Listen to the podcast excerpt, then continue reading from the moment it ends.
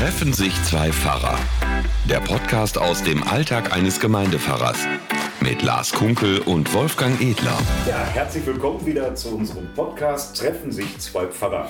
Mein Name Wolfgang Edler, im hohen Norden von Bad Oeynhausen in Eidinghausen-Dehme und zwar auch in meinem Arbeitszimmer.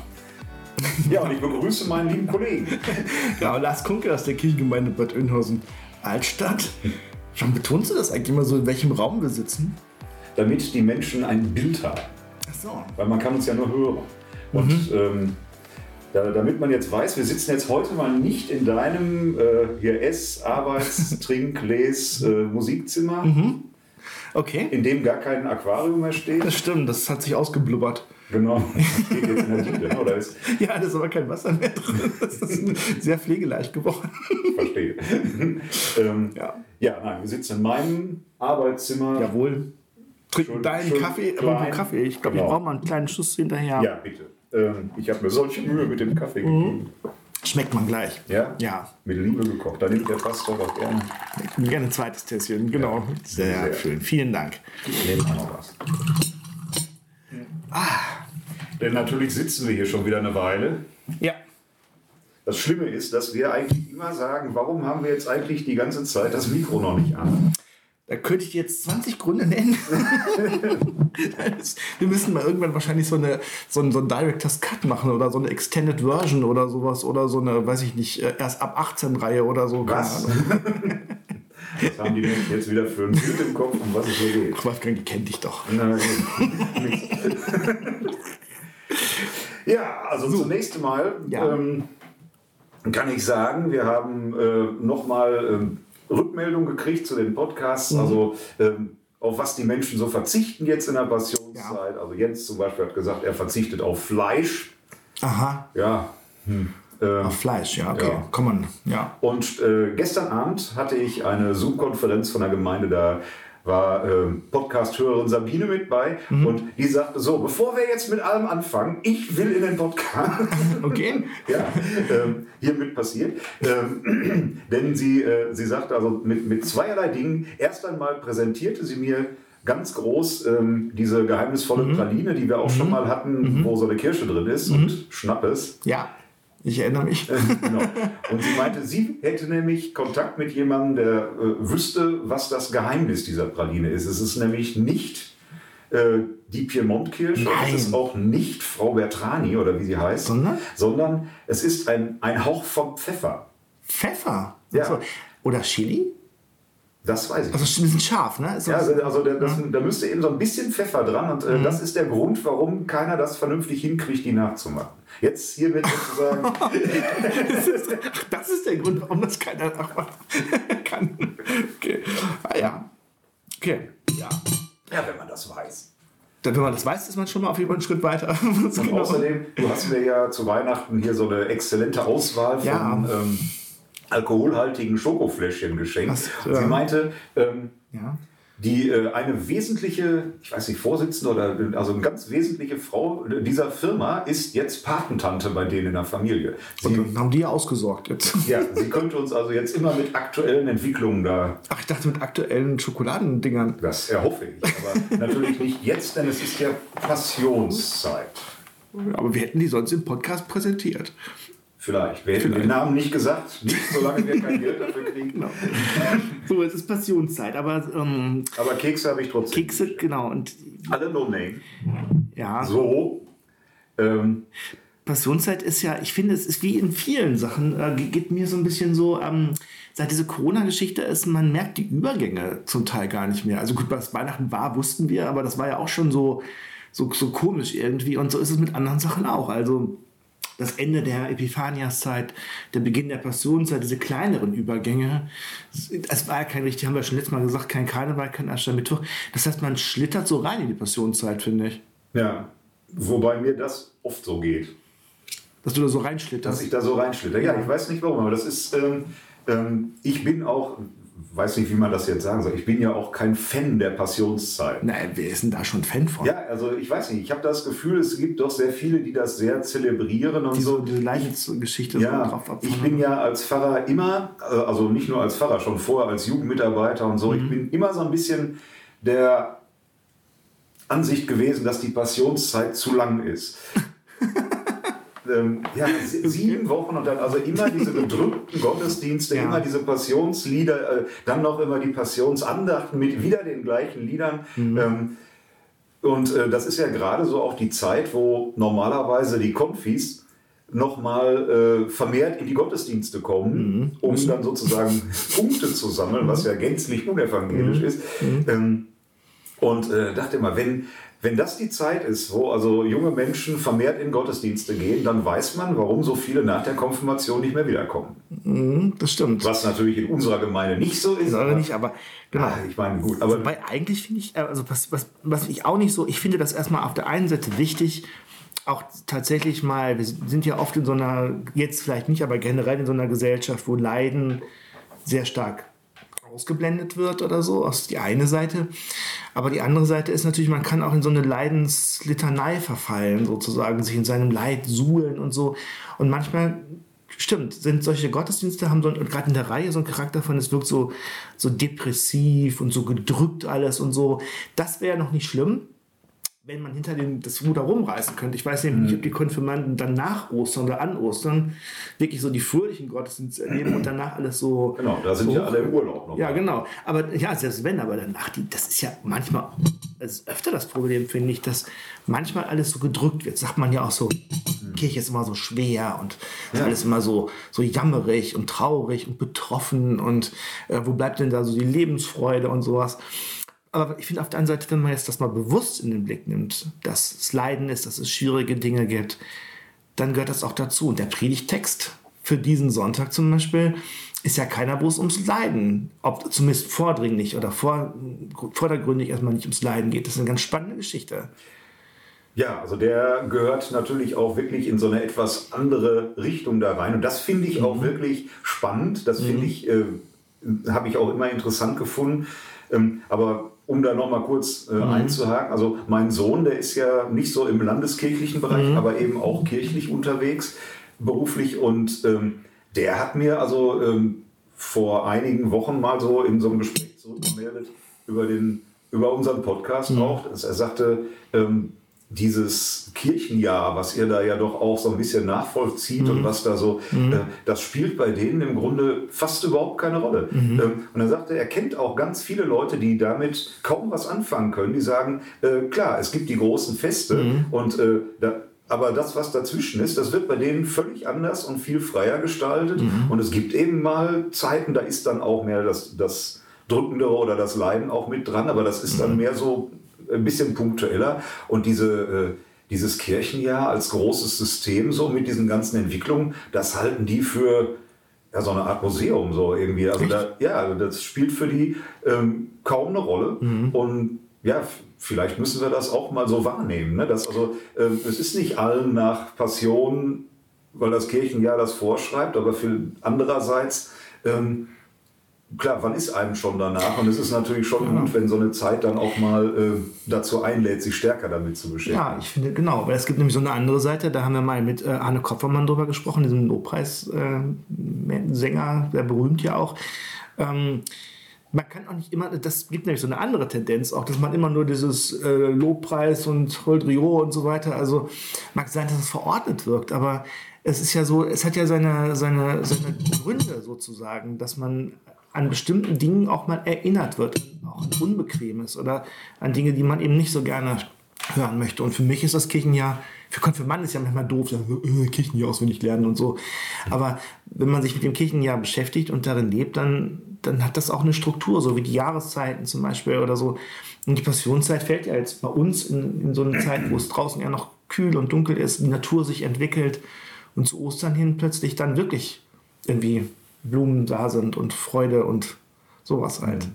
Also ich finde das ganz schön. Also ich meine auch nicht, dass man das rauskürzen müsste, aber das ist so, eine, so, so, so, eine verordnete, mhm. unheimlich lange Zeit, mhm. in der immer nur dieses eine Thema so mhm. vorherrscht. Mhm. Zusätzlich noch in den Passionsandachten, also die verstärken das ja irgendwie dann auch nochmal so ein bisschen. Ähm, ja, aber dieser Sonntag, mit dem geht es jetzt los. Der ist super, der Sonntag. Genau. Invokavit.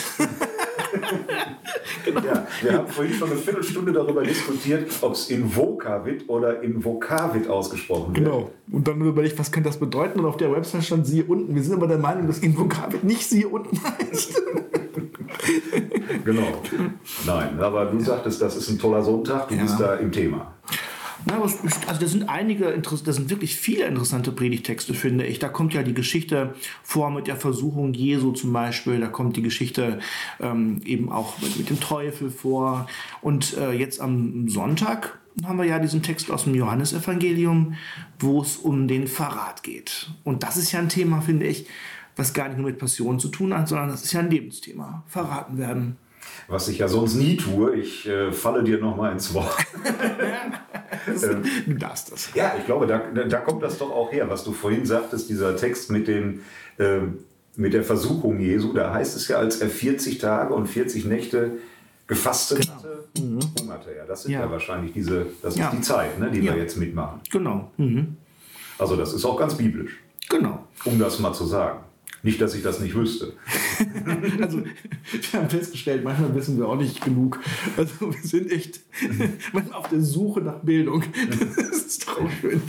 Hey, aber jetzt am Sonntag. Ja, ähm, erzähl doch mal hm? den Text. Ja, du musst nicht deine ganze Predigt vorlesen erstmal, aber du musst den Text mal erzählen. Ja, da geht es ja um, äh, geht es um Judas. Ja. Und um Verrat. Ja. Und um den Teufel. Ja. Denn ähm, das ist ja das Motto des Sonntags. Mhm. Ähm, da gibt es ja immer so einen, so einen Bibelvers, der so eine Art inhaltliche Überschrift ist. Und mhm. das habe ich zufällig hier.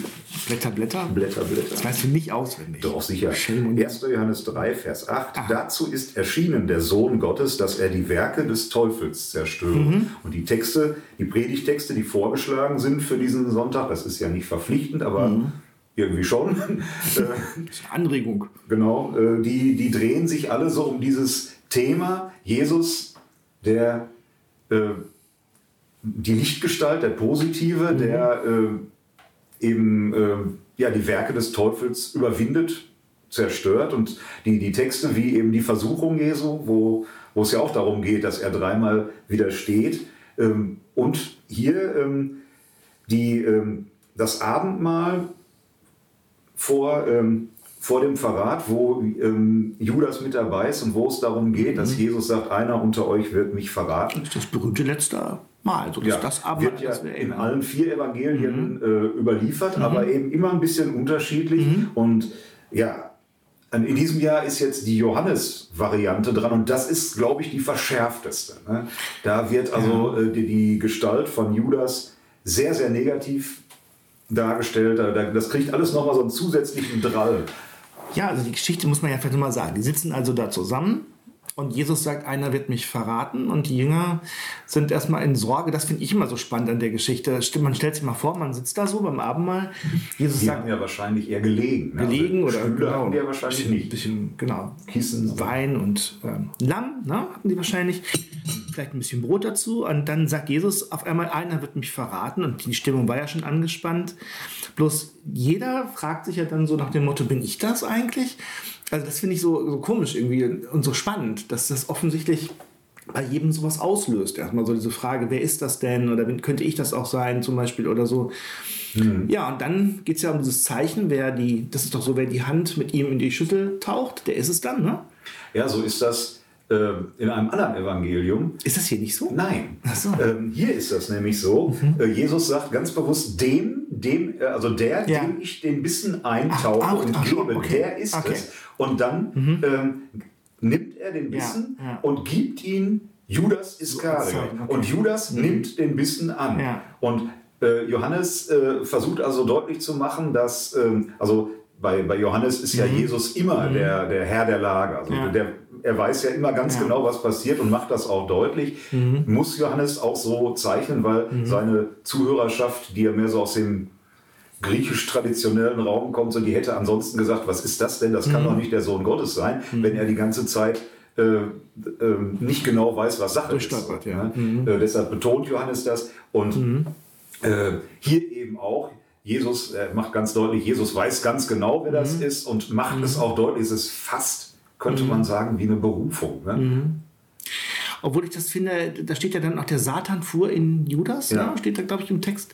Und ähm, das finde ich so ein bisschen, also das ist ja vor dem Hintergrund, die Werke des Teufels zu stören, genau passend, super komponiert, finde ich auch so, aber ähm, ich finde so ein bisschen ähm, macht es ja den Judas an dieser Stelle auch zu so einer Marionette des bösen Teufels sozusagen. Das ist gar nicht er selbst, ist nichts mhm. in ihm, sondern etwas, was in ihn hineinfährt, ihn bestimmt.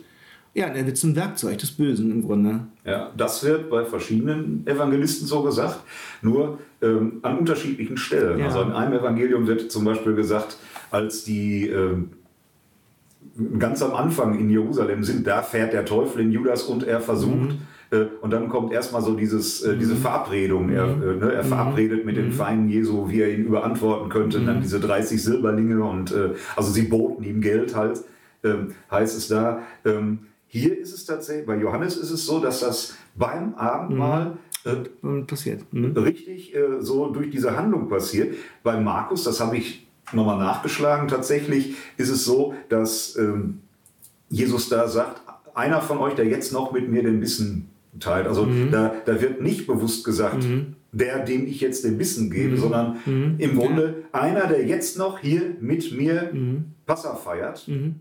Also der, der mit mir voll auf einer Linie ist, der wird mich schon bald verraten. Da, wird überhaupt, da geht es überhaupt nicht darum, dass das ein bestimmter ist, sondern einer von euch aus diesem Kreis wird mich verraten. Und vielleicht hat der Evangelist Johannes das nicht so richtig äh, ja, also erklären können oder so und hat das dann im Grunde stärker gezeichnet. Weiß ich nicht. Das ist ja, genau, wie gesagt, kompositorisch, also wie das so zusammengebaut und gedacht ist, super. Aber eigentlich finde ich es ein bisschen schwach auch, weil das hieße ja im Grunde genommen, der Judas, ähm, der, der kann ja nichts dazu. Ähm, sondern der wird ja fremdbestimmt. Das ist so, wie man heute sagen würde, äh, da hat jemand, weiß ich nicht, eine Straftat begangen oder so und ähm, der war nicht zurechnungsfähig oder ähm, irgendwie, was weiß ich, ist nicht straf, bar sozusagen, weil er eben krank war zum Beispiel oder so, ähm, dann kriegt er eine viel mildere Strafe oder gar keine oder wird, kommt in die Psychiatrie und in Sicherheitsverwahrung, was weiß ich, auf jeden Fall wird das juristisch anders beurteilt. Das heißt, im Grunde genommen nimmt das dem Ganzen ja so ein bisschen die Spannung eigentlich, weil es dann nur noch ein Kampf der, ähm, der Kräfte ist. Der kosmischen Kräfte. Gut gegen ja, böse, Licht gegen Genau. Und dieser Dualismus ist ja bei Johannes auch total ja. wichtig. Ähm, das endet ja dann hinterher auch so äh, mit dem Satz, und es war Nacht. Das ist der letzte Satz. Und äh, da dachte ich, das wirkt jetzt heute, wo man so viele äh, Gruselgeschichten und so viele äh, schlechte Filme kennt, wirkt das fast mhm. wie so ein billiger äh, äh, Effekt. Ich musste mhm. an Snoopy denken hier, ne? Äh, von Peanuts, kennst du noch? Mhm, klar der, äh, der Hund hat ja zwischendurch auch immer so den Wunsch, einen Roman zu schreiben. Mhm. Und über viele Jahre sitzt er immer wieder auf ja. seiner Hundehütte mit der Schreibmaschine und kommt über den Satz nicht raus. Es war eine dunkle und stürmische Nacht. und äh, so ungefähr, äh, das ist aber hier ja gar nicht so, sondern es macht ganz deutlich, ähm, ähm, Judas nimmt den Bissen und geht raus und äh, damit ist klar, ähm, Jetzt ist es wirklich finster, mhm. während also Jesus die Lichtgestalt ist, der, äh, der eben als leitender Gerechter durchhält und den Plan Gottes erfüllt, ist hier sozusagen die Negativfolie. Ähm, es ist, äh, es ist finster und es ist Judas. Das ähm, genau. ja, zieht sich also äh, bei Johannes ganz, ganz stark durch. Diese kosmische Schlacht, na genau. Aber ähm, trotzdem finde ich, ähm, also die Frage ist ja, das heißt ja im Grunde genommen kann man das dann ja fast so, wenn man das mal sich so überlegt, hat ja dann praktisch der Teufel, sag ich mal so, Jesus ans Kreuz gebracht. In letzter Konsequenz. Ja, und da wird es eben komisch. Das ist komisch, oder? Ja. Und das ist, glaube ich, was, äh, womit die ersten Christinnen und Christen einfach unheimlich viel Probleme gehabt haben. Mhm. Warum Judas äh, Jesus verraten hat. Mhm. Also, und die, die Antwort konnte ja nur sein, das kann nur der Widersacher gewesen sein, denn ähm, mhm. ne, also ähm, und trotzdem ist es ja fester Bestandteil äh, des Kreuzigungsgeschehens. Also wenn, man muss ja wirklich sagen, wenn Judas Jesus nicht verraten hätte, ähm, dann hätte es womöglich kein Kreuz gegeben, dann hätte es für uns keine Erlösung gegeben, dann wäre im Grunde der gesamte christliche Glaube nichtig. Ähm, welche Rolle spielt das also? Ne? Und wenn man die vier Evangelien so anguckt, äh, in den Teilen, wo Judas vorkommt, dann ist das so, dass sich also je je ähm, weiter sich das entwickelt, die sind ja nicht alle im gleichen Jahr geschrieben worden. Man sagt ja, Markus ist so das erste Evangelium und die anderen haben sich dann entsprechend weiterentwickelt. Ähm, da merkt man dann auch in dieser Entwicklung, dass das Judas-Bild in den Evangelien immer negativer gezeichnet mhm. wird. Also am Anfang ist das noch gar nicht so negativ, aber dann hinterher kommt irgendwie, er war hier dieses geldgierige Motiv, Habgier. Mhm. Äh, auch hier bei Johannes wird er gesagt, er hätte den Beutel gehabt, der war so irgendwie der Kassenwart da so mhm. und äh, äh immer so, äh, der wollte Geld, der ist vom Teufel besessen. Das war also alles so niedere Motive. Ja. Und ich habe mich immer gefragt, ob das denn wohl wirklich, also wir wissen ja ansonsten über Judas gar nichts, wir wissen das nur aus den mhm. Evangelien und in den Evangelien wird es sehr unterschiedlich erklärt. Mhm. Ähm, und deshalb ist so die Frage, was stimmt denn nun? Also ist das, ja, äh, ist das jetzt wirklich etwas, was man dogmatisch als Christ zu glauben hat, dass Judas dem Teufel sozusagen verfallen ist, so habgierig, böse, schmierig, übel war? Oder ähm, ist das das Bild, das die ersten Christen gezeichnet haben, ähm, um irgendwie eine Erklärung zu finden, wie denn ein jünger Jesus, der ja anderthalb Jahre mit Jesus Tag und Nacht mitgezogen ist, der gelernt hat und so, äh, wie der dazu kommt, Jesus zu verraten. Und da gibt es ja das geht ja schon mit dem Namen los. Ne? Judas Iskariot, mhm. da, äh, da, gibt es ja eine Menge Erklärungen, wo dieser Name herkommen kann. Also Mann aus Kariot sagen manche, also ein mhm. Ort namens Kariot gibt es ja wohl sogar. Mhm. Ähm, dann äh, also ganz schräg die Erklärung, die Johannes selber liefert. Ne? Der sagt nämlich, das ist Judas, der Sohn des Simon Iskariot. Ähm, das, das sagt also nur Johannes. Und äh, da sind sich ja wohl die meisten einig, dass es so eigentlich nicht gewesen sein kann, weil so die Nachnamen in Israel nicht funktioniert haben, mhm. dass der Sohn so heißt wie der Vater. Ähm, ja, ja. genau. Und, und, äh, der, äh, und ähm, ja, äh, und äh, manche führen es von einem hebräischen Wort her, was schon in Richtung verräterisch bedeutet. Mhm. Also dann kann der Name ja im Grunde nur angedichtet sein. Wenn, also man stelle sich vor, man heißt verräterisch mit Nachnamen. äh, dann, dann wäre, also ich weiß nicht, ob Jesus Judas dann überhaupt in den Jüngerkreis aufgenommen hätte, wenn er. Ich bin übrigens der verräterisch. Ähm, Gut, wir wissen ja nicht, was wirklich war. Aber, Nein, ähm, meine Lieblingslösung ist ja das mit den Sikariern. Ach so. Ähm. das sind ja so diese, ist eine, eine Untergruppe der Zeloten gewesen. Ne? Ach so. Und ja, ich habe mich mit diesem Thema über oh, Jahre beschäftigt. Wolfgang, Entschuldigung. Ein langer, langer Vortrag, ich höre dir weiter zu. Ich bin gleich fertig. Ja, das, also, aber das, das ist oh. das, was ich am spannendsten finde, denn die Sikarier waren wirklich so eine, man würde sagen, Terroristengruppe damals, die Dolchmänner, mhm. ähm, eine, eine kleine Extremistengruppe, die also sagten, wir richten wir wollen, dass Gottes Reich genau. aufgerichtet wird und wir machen das mit Gewalt. Also gibt es ganz aktuelle mhm, Parallelen, genau. jetzt weniger mhm, im Christentum, genau. aber äh, ne, also Männer, die sagen, mhm. oder Menschen, die sagen, wir äh, machen das auch mit Gewalt, dass mhm. Gott wieder groß wird und sein Reich aufgerichtet wird. Und da würde dann in dem Namen mitschwingen, dass Judas so so ein Extremist war. Mhm, genau. Und es gibt ja sehr unterschiedliche Leute bei den mhm. Jüngern. Da waren auch mehrere, heißt ja auch Simon der Zelot, das ist mhm. auch so einer. Mhm. Ähm, also Leute, die von Jesus wirklich mhm. was erwartet haben. Und also das war für mich immer was, was mich besonders angesprochen mhm. hat, zu, zu denken, ja, Judas war vielleicht einer, der wirklich wollte, dass Gottes Reich kommt, der bereit war, alles dafür zu machen und der dann gesagt hat, dieser Jesus, das ist er.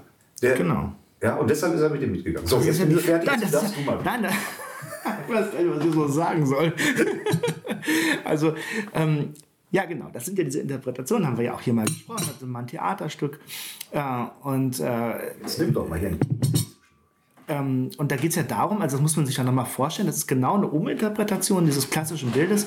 Also, dass ähm, Judas nicht einfach nur schlicht der Böse ist sozusagen, sondern der, der eben möglicherweise mehr will, der diese Passivität von Jesus, so kann man das ja auch verstehen, der einfach sagt, ja, ich bin zwar der Messias oder so, aber ich lasse mich hier ans Kreuz schlagen. Also das genau nicht zu wollen, sondern im Grunde genommen ja ähm, einen Aufstand sozusagen zu machen. Also eben nicht diesen friedlichen Weg, dieses Opferlamm oder so, sondern wirklich mal zu sagen, so, wir ziehen das jetzt mal durch und sind hier nicht so die Pazifisten.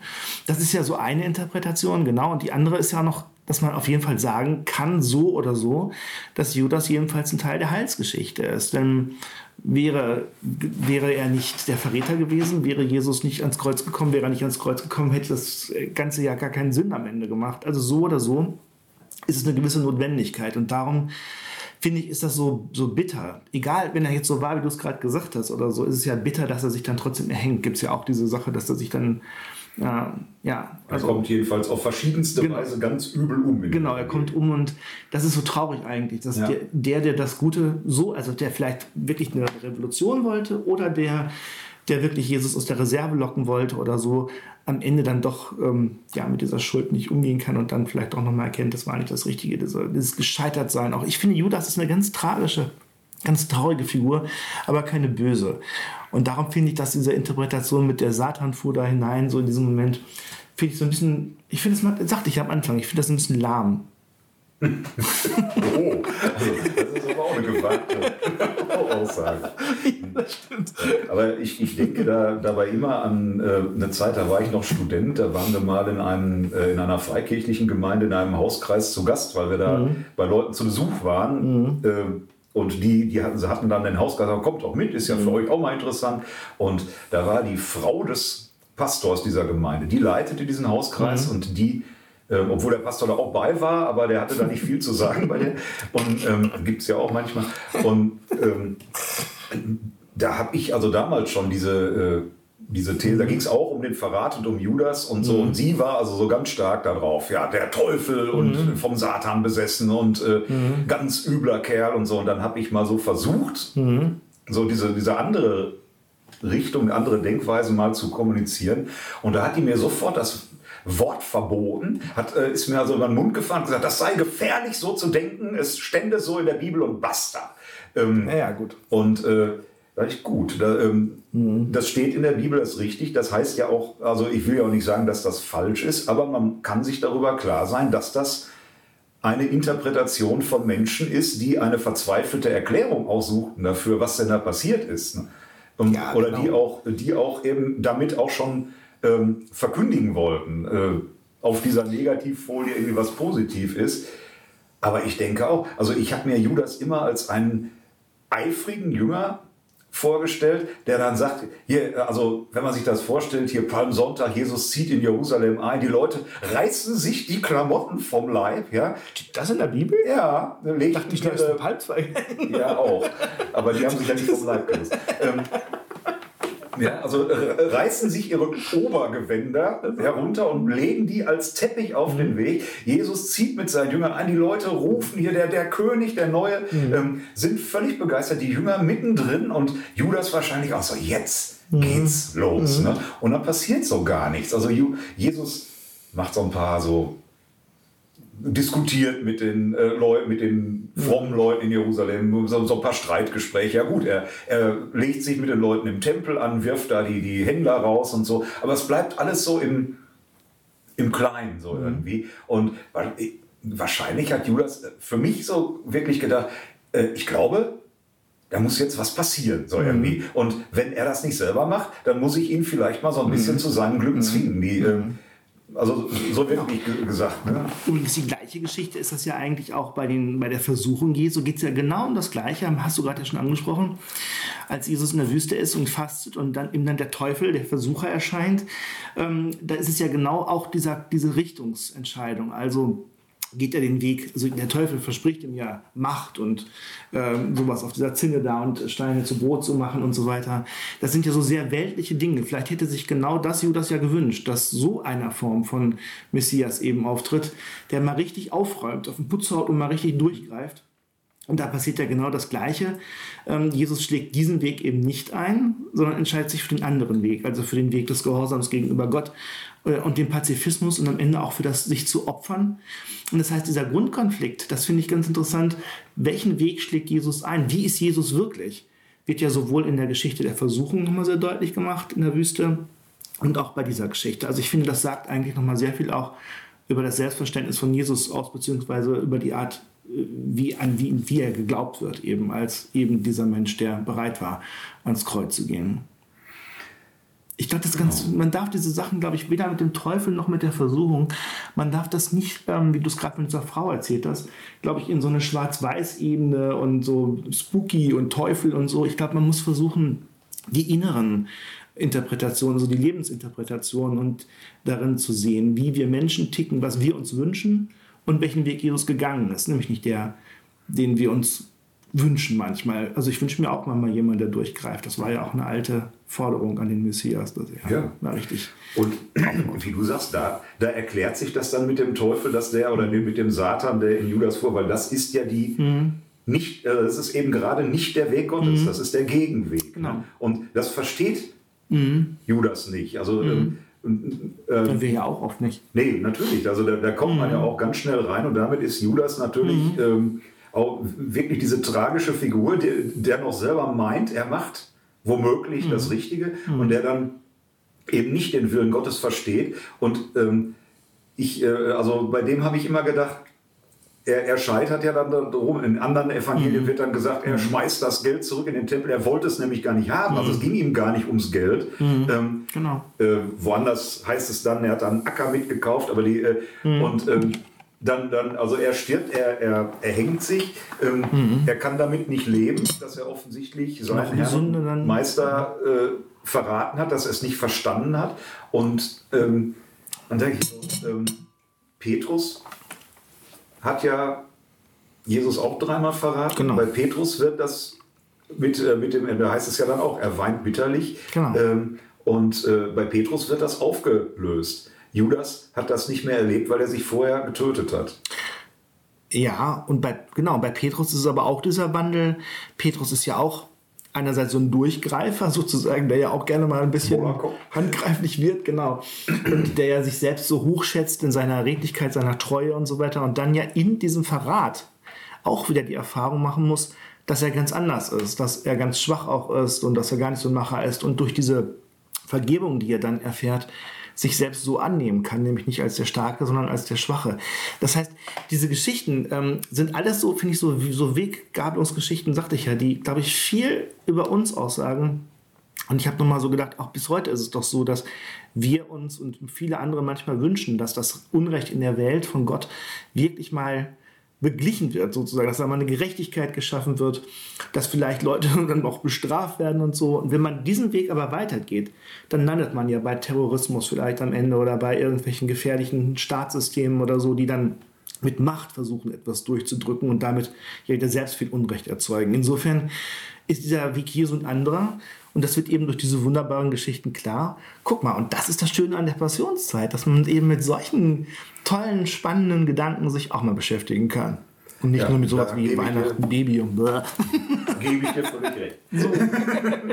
Dann sind wir uns da ja schon mal einig. Ja. Und ich meine, es ist ja auch nicht von ungefähr, dass Judas beim Abendmahl dabei bleiben darf. Es ist ja nicht so, dass Jesus sagt, hm, du bist jetzt hier der Verräter, du heißt ja schon so. Mhm. Ähm, ne, äh, mhm. Wir feiern jetzt hier Passafest, aber du, mein Freund, mhm. äh, wie, wie, wie, sagt das bei Johannes dann hier, ähm, äh, was du tust, das tue bald. Mhm.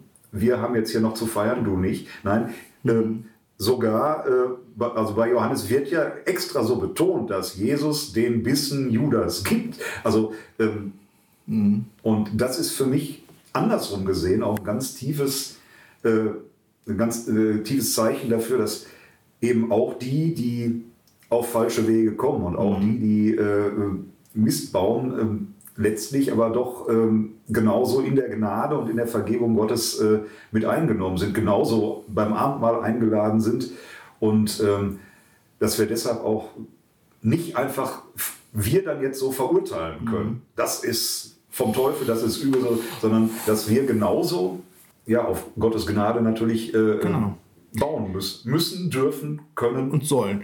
Und sollen. Genau, aber das ist nochmal das Spannende, wo du gerade gesagt hast mit dem Mistbauen.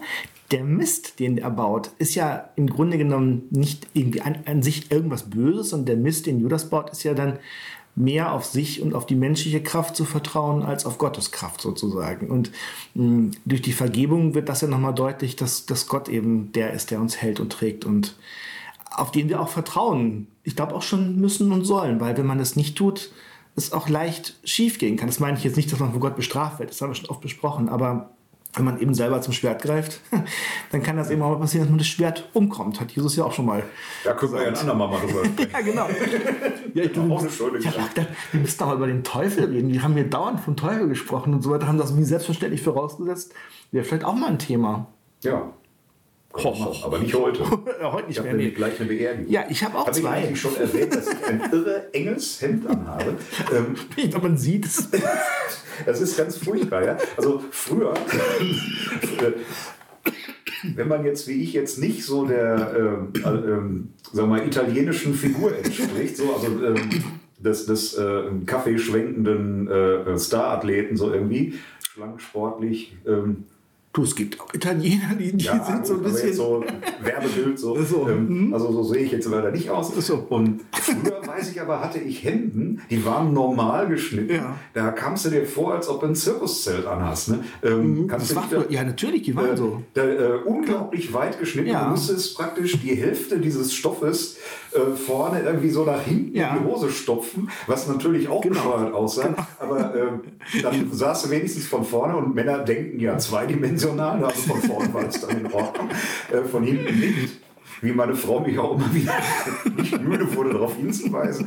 Ähm, weil die ist ja eine Frau und denkt dreidimensional. Ähm, aber ähm, die Hemden, die im Moment so en vogue sind, die sind definitiv, selbst wenn da drauf steht, normal geschnitten.